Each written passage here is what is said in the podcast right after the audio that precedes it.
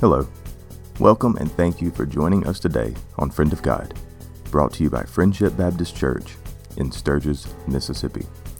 It is our goal every week to bring the Word of God to as many people as possible. We pray that you enjoy today's message, but more importantly, we pray that it changes your heart and provokes life change and action. God bless, and please listen from your heart. Enjoy.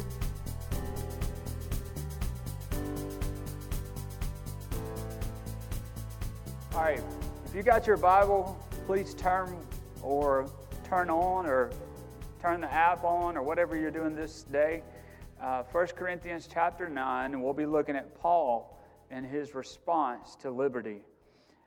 The Apostle Paul was perhaps one of the greatest travelers of his day. He visited many lands and saw new scenes in different countries. When he returned, he wrote a good deal. His epistle were, his epistle were widely read by the early churches. And yet, in all the writings of the apostle, there is not one line that is descriptive of the scenery of the countries through which he passed. Not a line telling of the wonders of the architecture of his day. Not a line describing the customs of the people. Is this singular? There is a reason for it. The apostle was blind. As he traveled about, he was blind to all else but one thing. On the way to Damascus, when he met the Lord Jesus, he was blinded by the vision of his great glory. And from that time, he could see nothing but him and tell of nothing but his gospel. Let's look at this passage in chapter 9. In chapter 9, he begins to ask the question Who am I to you? Who am I to you? So he's addressing his audience and saying, Who am I to you? And so, defending himself in all of this, he says, Who am I to you? Verse 1 and 2 says this Am I not free? Am I not an apostle? Have I not seen Jesus our Lord? Are you not my work in the Lord? If to others I am an apostle, at least I am to you for you are the seal of my apostleship in the Lord. So, in other words, he's, he's trying to define what he is about, what freedoms he's been given. And those freedoms, that liberty has been given by the Almighty God. And so it is very much a understanding that it's not what those people are giving him, it's not what others are telling him he can or cannot do. It's understanding that true freedom comes from Him. So he gives a defense of this. So, Paul's defense to those that are examining him. Verse 3 says, My defense is this of, to those who examine me. Do we not have the right to eat and drink? Do we not have the right to take along a believing wife, even as the rest of the apostles and the brothers of the Lord and Cephas? Or do only Barnabas and I have the right to refrain from working. Who at any time serves as a soldier at his own expense? Who plants a vineyard and does not eat of the fruit of it? Or who tends a flock and does not use the milk of the flock? So he's talking about the rights that he has. He's talking about as a believer in the one true God exactly what he is able to do, and the freedoms he has are given to him by his relationship with Christ. And so there's very much an understanding here. Just as others are able to do these things, Christ has given him the right to do this. And I have to think that maybe people are questioning. Maybe people are asking a lot of him, well, if you're a Christ follower, why are you doing this? Almost as if to trip him up. But, but he says, These are my rights. Can't I do this? Am I not able as others are? So we understand that, and it takes it a little step further, and he starts thinking about all the other things. He says, verse 8 says, I am not speaking these things according to human judgment, am I? Or does not the law also say these things? Verse 9 For it is written in the law of Moses, You shall not muzzle the ox while he is threshing. God is not concerned about oxen, is he? So God is the judge that will look at his life. God is the judge that will take his actions and his words and his deeds, and, and God is the judge that will, that will take care of all that is right and is wrong and is lawful. And those that are trying to judge him, humanly speaking, pale in comparison to that. And so we begin to see this in verse 10. It says, Or is he speaking altogether for our sake? Yes, for our sake it was written, because of the plow, man ought to plow in hope, and the thresher to thresh in hope of sharing the crops. So we're all together in this sense. All are together. There are all that have freedom in Christ, and all are allowed to do said things. Verse 11 says, If we sowed spiritual things in you, is it too much if we reap material things from you? If others share the right over you, do we not more? Nevertheless, we did not use this right, but we endure all things so that we will cause no hindrance to the gospel of Christ. Do you not know that those who perform sacred services eat the food of the temple, and those who attend regularly to the altar have their share from the altar? So that there's a, there's a differentiation between what's happening around him, what he sees others doing, what he sees as being acceptable, but also what things are given because of his freedom in Christ, his rights, his understanding of all things together. But he also directs this. Paul kind of flips this around and starts talking about the gospel. Now, if you and I understand the gospel, the gospel is the revelation of God through Jesus Christ. The gospel is not only what Jesus did, but the words he said, the accounts given, but also the full salvation, sacrifice of Jesus Christ so that we might have freedom. And so, verse 14 really, really develops this. It says, So also the Lord directed those who proclaim the gospel to get their living from the gospel. But I have used none of these things, and I am not writing these things so that it would be done so in my case. For it would be better to me to die than have any man make my boast an empty one.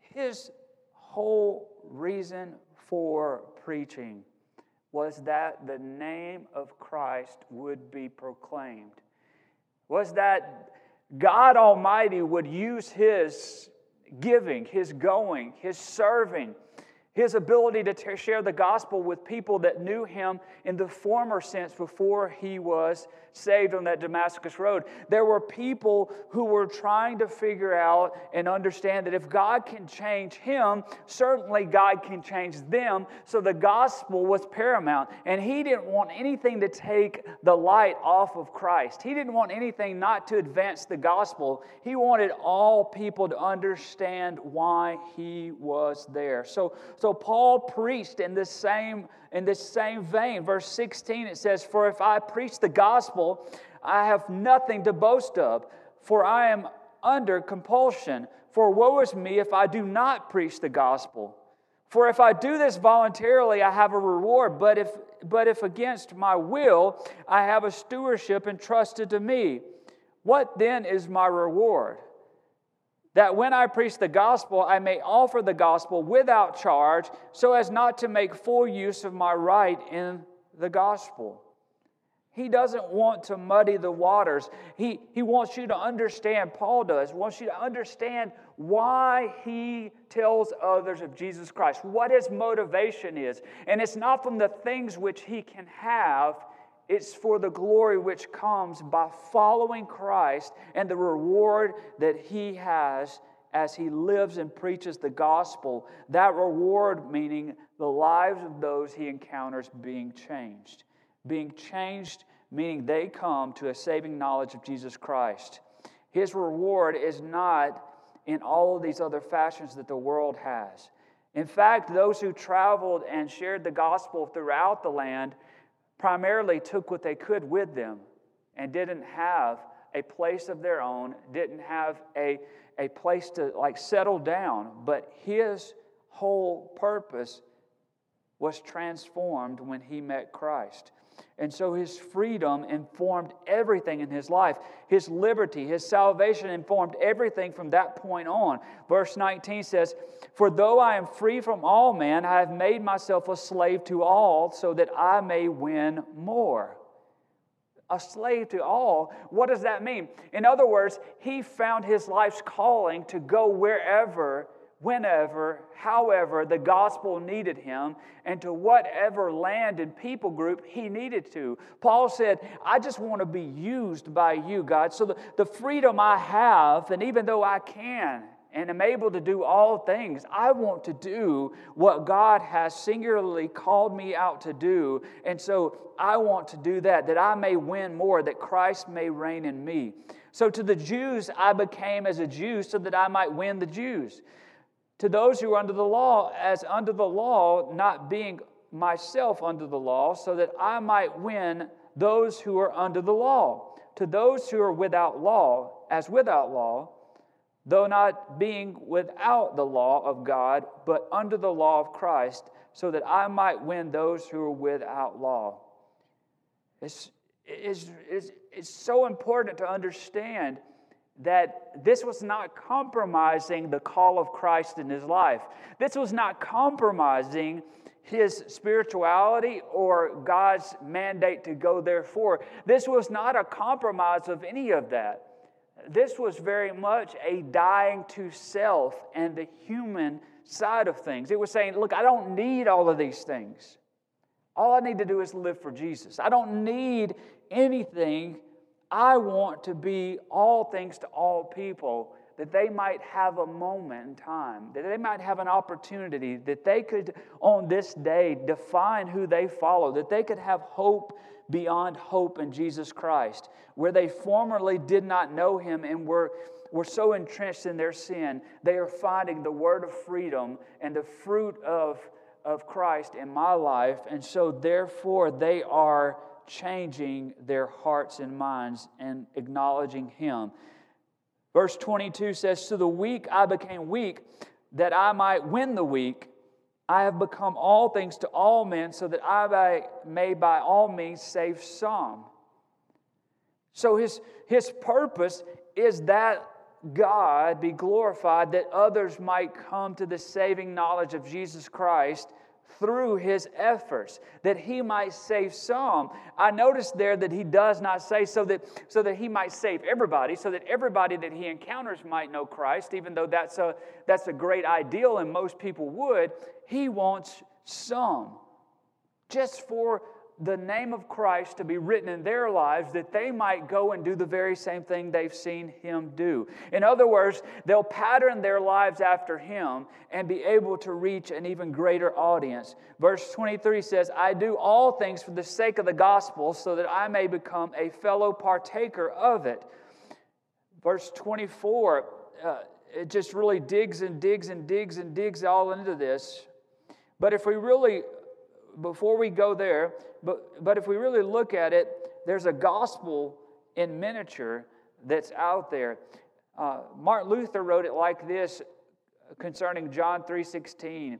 He said, "The heart of the Bible, the gospel in miniature, is so simple a child could understand it, yet it condenses the deep and marvelous truths of, of redemption into these few pungent words." If we look at John 3:16 and we say God, God is the greatest lover. He so loved, which is the greatest degree. He so loved the world, which is the greatest number. That means each and every person today he loved. That he gave the greatest act. No one could do what Jesus did. He gave his only begotten Son, the greatest gift. That whosoever, the greatest invitation, that means that if it's an invitation, then it's a response that has to be made by the audience, the hearer of this invitation. Whosoever means anyone, anywhere, anytime. Believeth the greatest simplicity. That means that you acknowledge Jesus as Lord and Savior. In Him, the greatest person being Jesus Christ should not perish, the greatest deliverance. What does perish mean? That means that the debt for our sin is hell itself, an eternal hell itself. That is the debt for our sin. But we are not perishing if we acknowledge Him, He delivers us. But the greatest difference, have the greatest certainty, everlasting life, the greatest possession. That, in such a time as this, should bring great comfort to you and I. Now, Paul accentuates it that we are all in this together. And this is why Paul ran the race.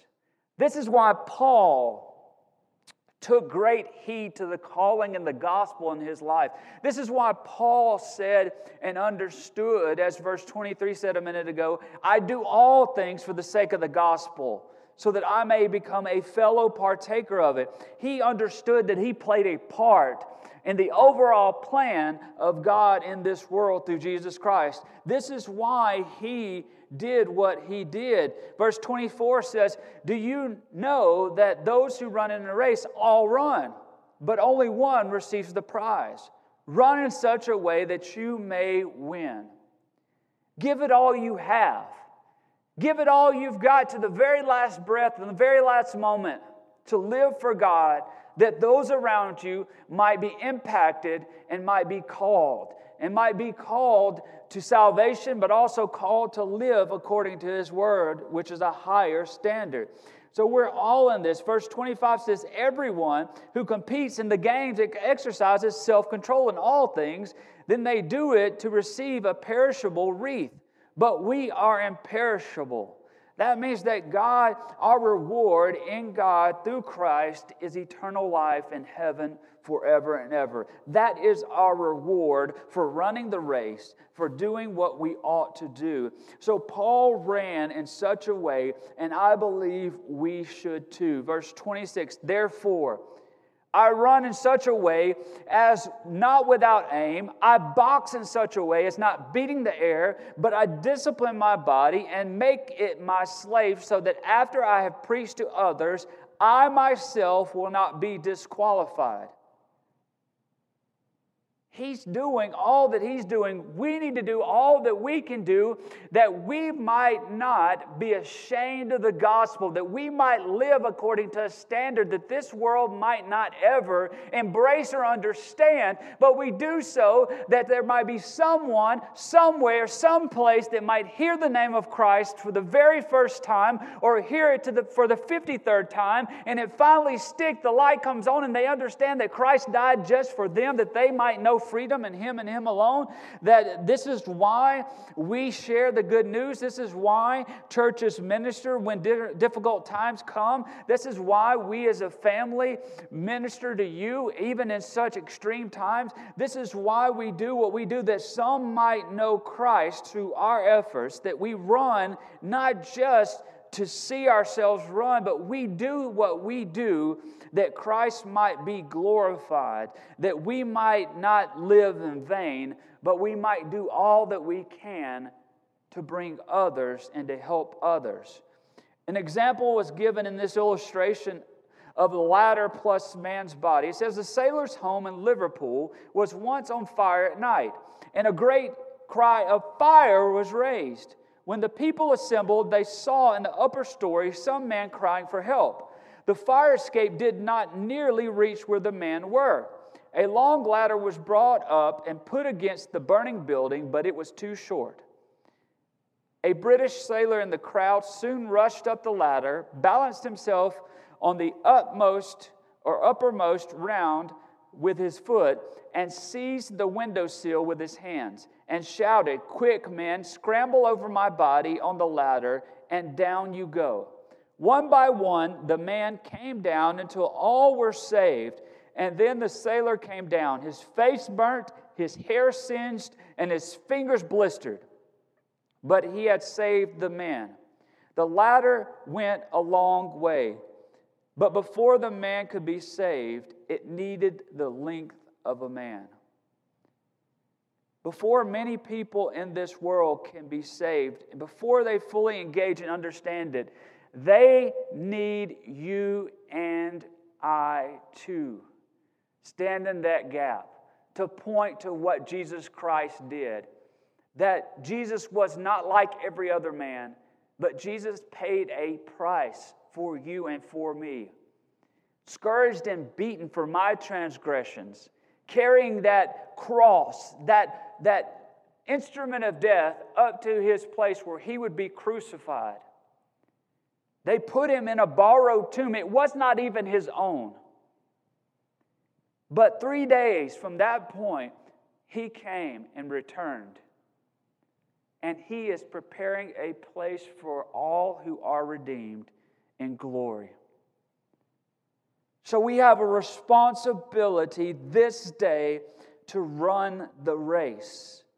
If you and I don't do anything else during this time of crises, during this time of this pandemic, during this time of uncertainty, I'm going to ask you to run the race. I'm going to ask you to run the race no matter if you believe that you are doing no good but allowing God to do His greatest in you. It's going to be costly.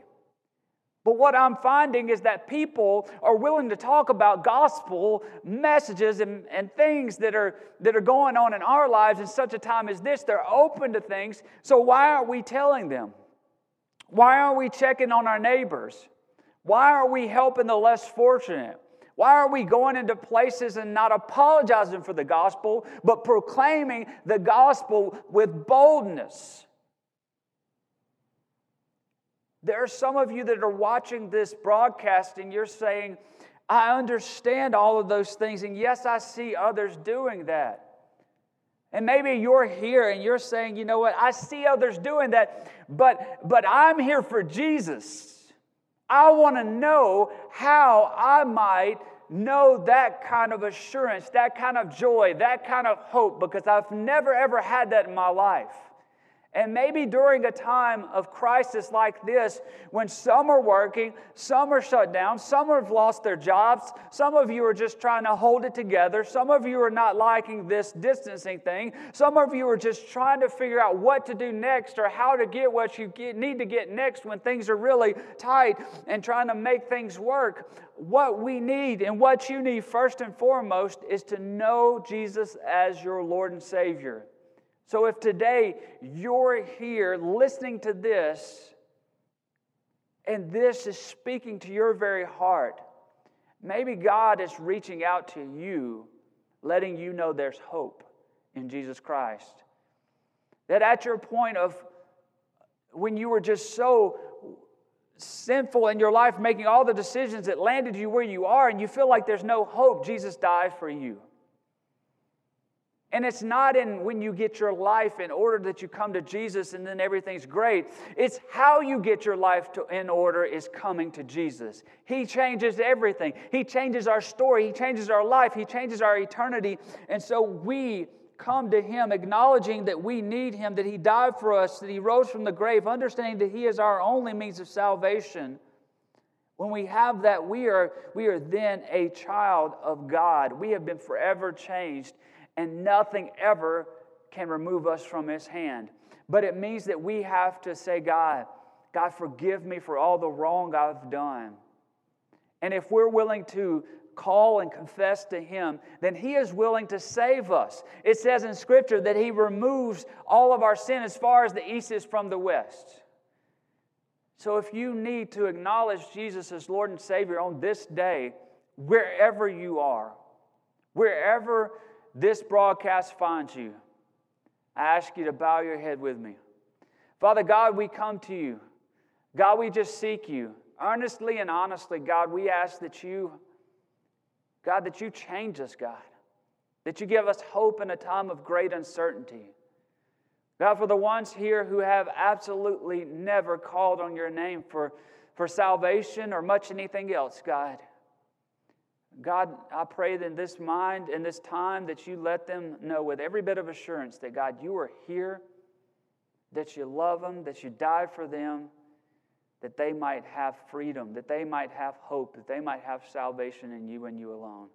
So, God, this time, God, I pray that, that if someone is thinking about that, God, that they are willing to take the bold step to say, Jesus, save me. And Father, you have said, you know what? I am willing to save you for all who confess. So, God, I pray if there's someone here in this broadcast that's hearing this, God, I pray that salvation comes to them and their home today and changes them forever.